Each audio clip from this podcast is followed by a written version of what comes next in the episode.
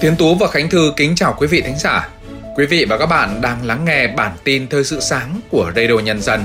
Bản tin được phát trên các nền tảng podcast phổ biến nhất hiện nay. Bản tin sáng nay thứ sáu ngày 1 tháng 3 sẽ có những nội dung chính sau đây. Bộ Tài chính giữ đề xuất doanh thu 150 triệu đồng một năm trở lên phải nộp thuế VAT.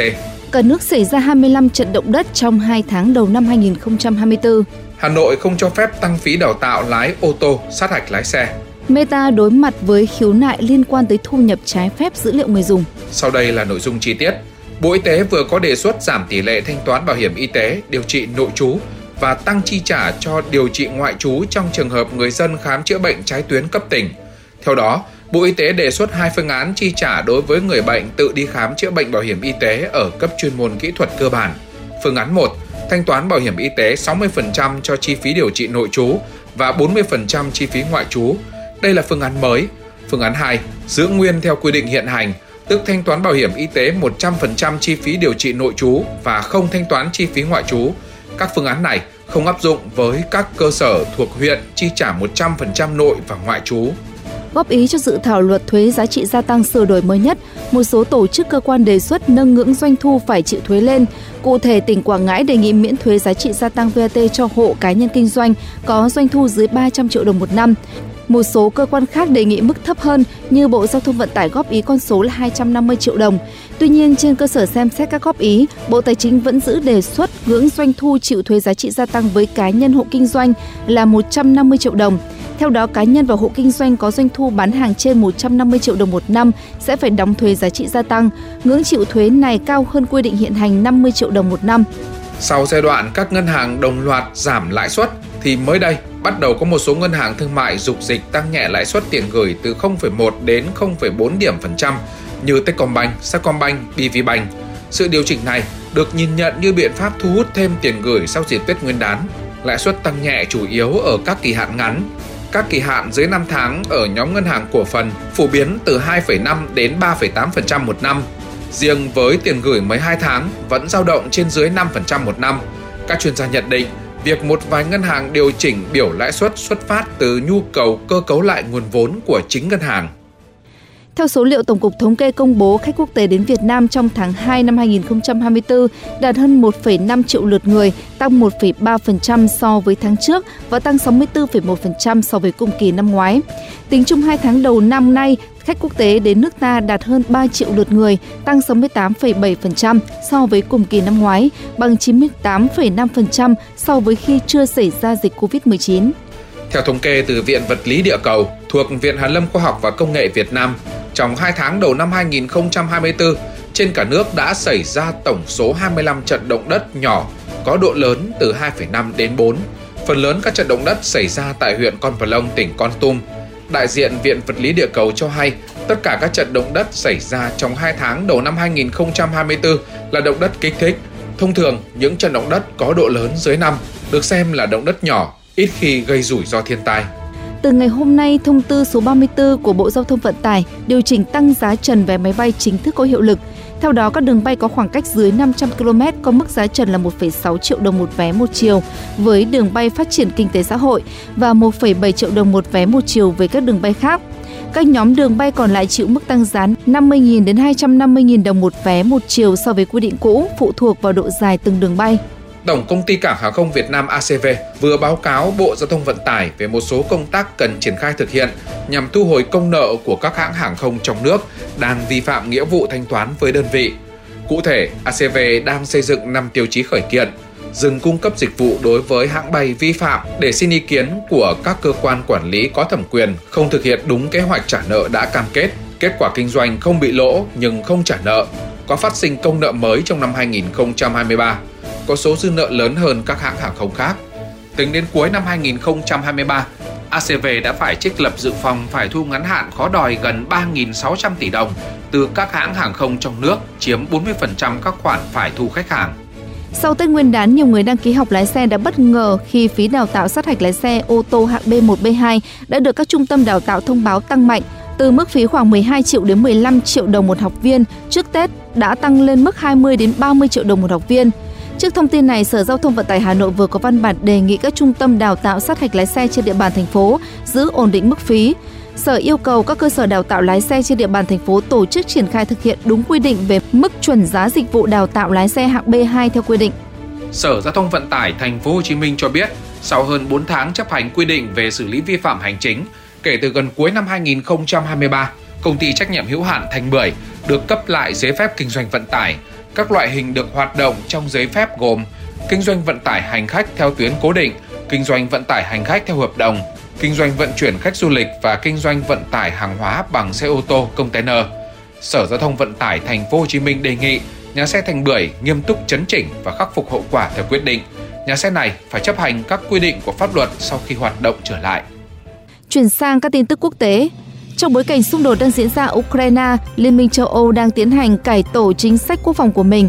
Tháng tới, Ủy ban châu Âu sẽ trình bày chiến lược công nghiệp quốc phòng châu Âu mới.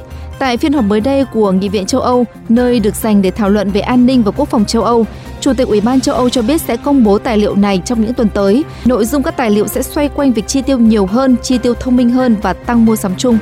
Người phát ngôn của Hội đồng Hiến pháp Iran cho biết hơn 15.000 ứng cử viên thuộc các tầng lớp xã hội khác nhau sẽ cạnh tranh để giành 290 ghế trong cuộc bầu cử quốc hội sắp diễn ra. Theo kế hoạch, Iran sẽ tổ chức bầu cử quốc hội lần thứ 12 và bầu hội đồng chuyên gia lần thứ 6 vào ngày hôm nay mùng 1 tháng 3. Đầu tháng 2, Văn phòng bầu cử Iran cho biết có tổng cộng 61,17 triệu cử tri đủ điều kiện bỏ phiếu cho hai cuộc bầu cử này. Lực lượng phòng vệ Israel thông báo đã sử dụng máy bay thả khoảng 160 kiện hàng viện trợ, gồm thực phẩm và thuốc men xuống 17 địa điểm dọc theo bờ biển phía nam giải Gaza. Chiến dịch này là nhằm bổ sung cho các chuyến xe tải chở hàng nhân đạo qua cửa khẩu vào giải Gaza hàng ngày. Giải Gaza đang phải đối mặt với một cuộc khủng hoảng nhân đạo chưa từng có. Theo số liệu của Liên Hợp Quốc, tổng khối lượng hàng viện trợ nhân đạo vào giải Gaza trong tháng 2 đã giảm 50% so với tháng 1. Bộ Thông tin Truyền thông Indonesia đã triệu tập và gửi cảnh báo đến đại diện của mạng xã hội X, trước đây là Twitter, yêu cầu giải quyết triệt để những lo ngại liên quan đến quảng cáo cờ bạc trực tuyến trên nền tảng này. Theo một cuộc khảo sát gần đây của công ty dịch vụ thông tin chuyên sâu và dữ liệu Indonesia, 63% người dùng Internet cho biết họ đã xem các quảng cáo cờ bạc trực tuyến, với 41% số người được hỏi thừa nhận muốn truy cập các trang web cờ bạc trực tuyến sau khi xem những quảng cáo như vậy – trong số đó, 16% đã thử đánh bạc trực tuyến. Trong khi đó, 8 nhóm bảo vệ quyền lợi người tiêu dùng các quốc gia thuộc Liên minh châu Âu EU đã đệ đơn khiếu nại tập đoàn công nghệ Meta Platforms yêu cầu các cơ quan giám sát xem xét cáo buộc chủ sở hữu của Facebook vi phạm các quy tắc về quyền riêng tư khi tiến hành thu thập trái phép lượng lớn dữ liệu của người dùng. Các nhóm trên cho rằng Meta đã thu thập một lượng thông tin không cần thiết về người dùng của mình, chẳng hạn như dữ liệu được sử dụng để suy ra khuynh hướng tình dục hay trạng thái cảm xúc. Các nhóm này lập luận rằng các hoạt động của công ty vi phạm các điều khoản của bảo mật dữ liệu của EU mang tên quy định bảo vệ dữ liệu chung. Ngành hàng không Argentina đang bị tê liệt trong bối cảnh Liên đoàn Hàng không quốc gia này thực hiện đình công trên toàn quốc vào ngày hôm qua. Hàng nghìn hành khách đã bị ảnh hưởng do các chuyến bay bị hủy. Ba công đoàn nước này đã kêu gọi đình công kéo dài 24 giờ sau khi không đạt được thỏa thuận tăng lương với chính phủ. Hãng hàng không nhà nước của Argentina thông báo đã có 331 chuyến bay bị hủy ảnh hưởng đến gần 24.000 hành khách. Các cuộc đình công gây ra mức thiệt hại tới 2 triệu đô la Mỹ.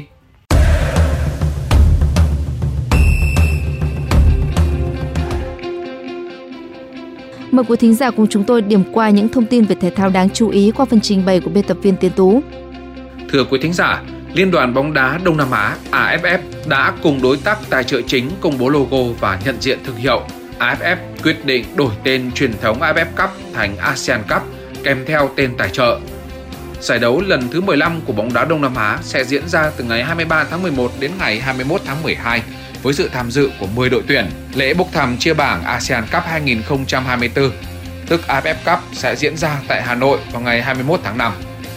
Qua Italia đưa tin, Paul Pogba sẽ bị cấm thi đấu trên toàn thế giới trong 4 năm tiếp theo – đây dường như là dấu chấm hết cho sự nghiệp của cựu tiền vệ Manchester United bởi năm nay anh đã 31 tuổi. Trước đó vào tháng 9 năm 2023, một mẫu thử ngẫu nhiên của Pogba trong trận đấu giữa Juventus và Udinese được xác định có hàm lượng testosterone cao bất thường. Mẫu thử thứ hai của Pogba vào tháng 10 cũng cho ra kết quả dương tính với doping. Cách đây hơn một tháng, Xavi xác nhận sẽ chia tay Barcelona vào cuối mùa giải này.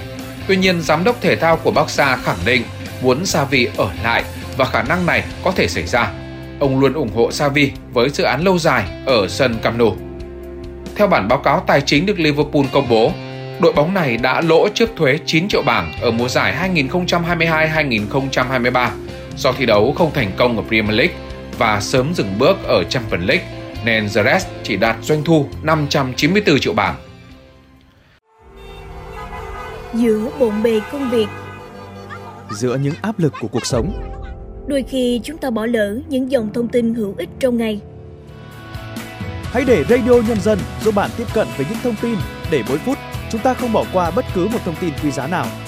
Bật Radio Nhân dân vào mỗi buổi sáng và chiều trên các nền tảng số hiện đại nhất để cập nhật những tin tức chính xác và hữu ích. Radio, Radio Nhân, dân, đồng, đồng hành cùng bạn, dù bạn ở đâu. Ở phần cuối chương trình, mời quý thính giả đến với những thông tin thời tiết cùng biên tập viên Khánh Thư. Xin mời chị. Vâng, thưa anh Tiến Tú, thưa quý thính giả, trong ngày hôm nay, những sóng lạnh ở phía Bắc vẫn tiếp tục tăng cường thêm xuống nước ta. Vì thế Bắc Bộ sẽ ở ngưỡng rét đậm, rét hại diện rộng với mức nhiệt cao nhất trong ngày, hầu hết không vượt quá 15 độ. Chỉ riêng một số nơi ở Lai Châu, Điện Biên và Sơn La ít chịu tác động của không khí lạnh hơn, nên nhiệt độ cao hơn có nơi trên 25 độ. Quá trình tăng cường của không khí lạnh cũng tác động đến các tỉnh miền Trung, khiến cho khu vực Thanh Hóa đến Hà Tĩnh từ đêm qua cũng có mưa mưa nhỏ rải rác. Do có mưa và khí lạnh nên nhiệt độ ở khu vực từ Thanh Hóa đến Thừa Thiên Huế giảm tương đối mạnh. Khu vực Thanh Hóa, Hà Tĩnh nhiệt độ là 15 đến 19 độ, trời rét, có nơi rét đậm. Trong khi đó các tỉnh từ Quảng Bình đến Thừa Thiên Huế nhiệt độ là từ 20 đến 24 độ. Đối với khu vực từ Đà Nẵng xuống đến Quảng Ngãi, nhiệt độ phổ biến từ 26 đến 27 độ. Các tỉnh từ Bình Định xuống đến Khánh Hòa là 28 đến 30 độ. Riêng Ninh Thuận và Bình Thuận ít chịu tác động của không khí lạnh nên nhiệt độ vẫn cao từ 31 đến 32 độ. Khu vực Nam Bộ và Tây Nguyên trong ngày hôm nay vẫn có thời tiết ổn định không mưa, ngày có nắng sớm. Ở Tây Nguyên nhiệt độ giao động từ 30 đến 33 độ, còn ở khu vực Nam Bộ nhiệt độ sẽ giao động từ 33 đến 36 độ. Riêng một số nơi ở miền Đông Nam Bộ như Đồng Phú hay Biên Hòa nhiệt độ trên 36 độ. Những thông tin thời tiết vừa rồi đã kết thúc bản tin thời sự sáng của Radio Nhân dân. Chúc quý thính giả có một ngày làm việc thật hiệu quả. Kính chào tạm biệt và hẹn gặp lại trong các bản tin tiếp theo.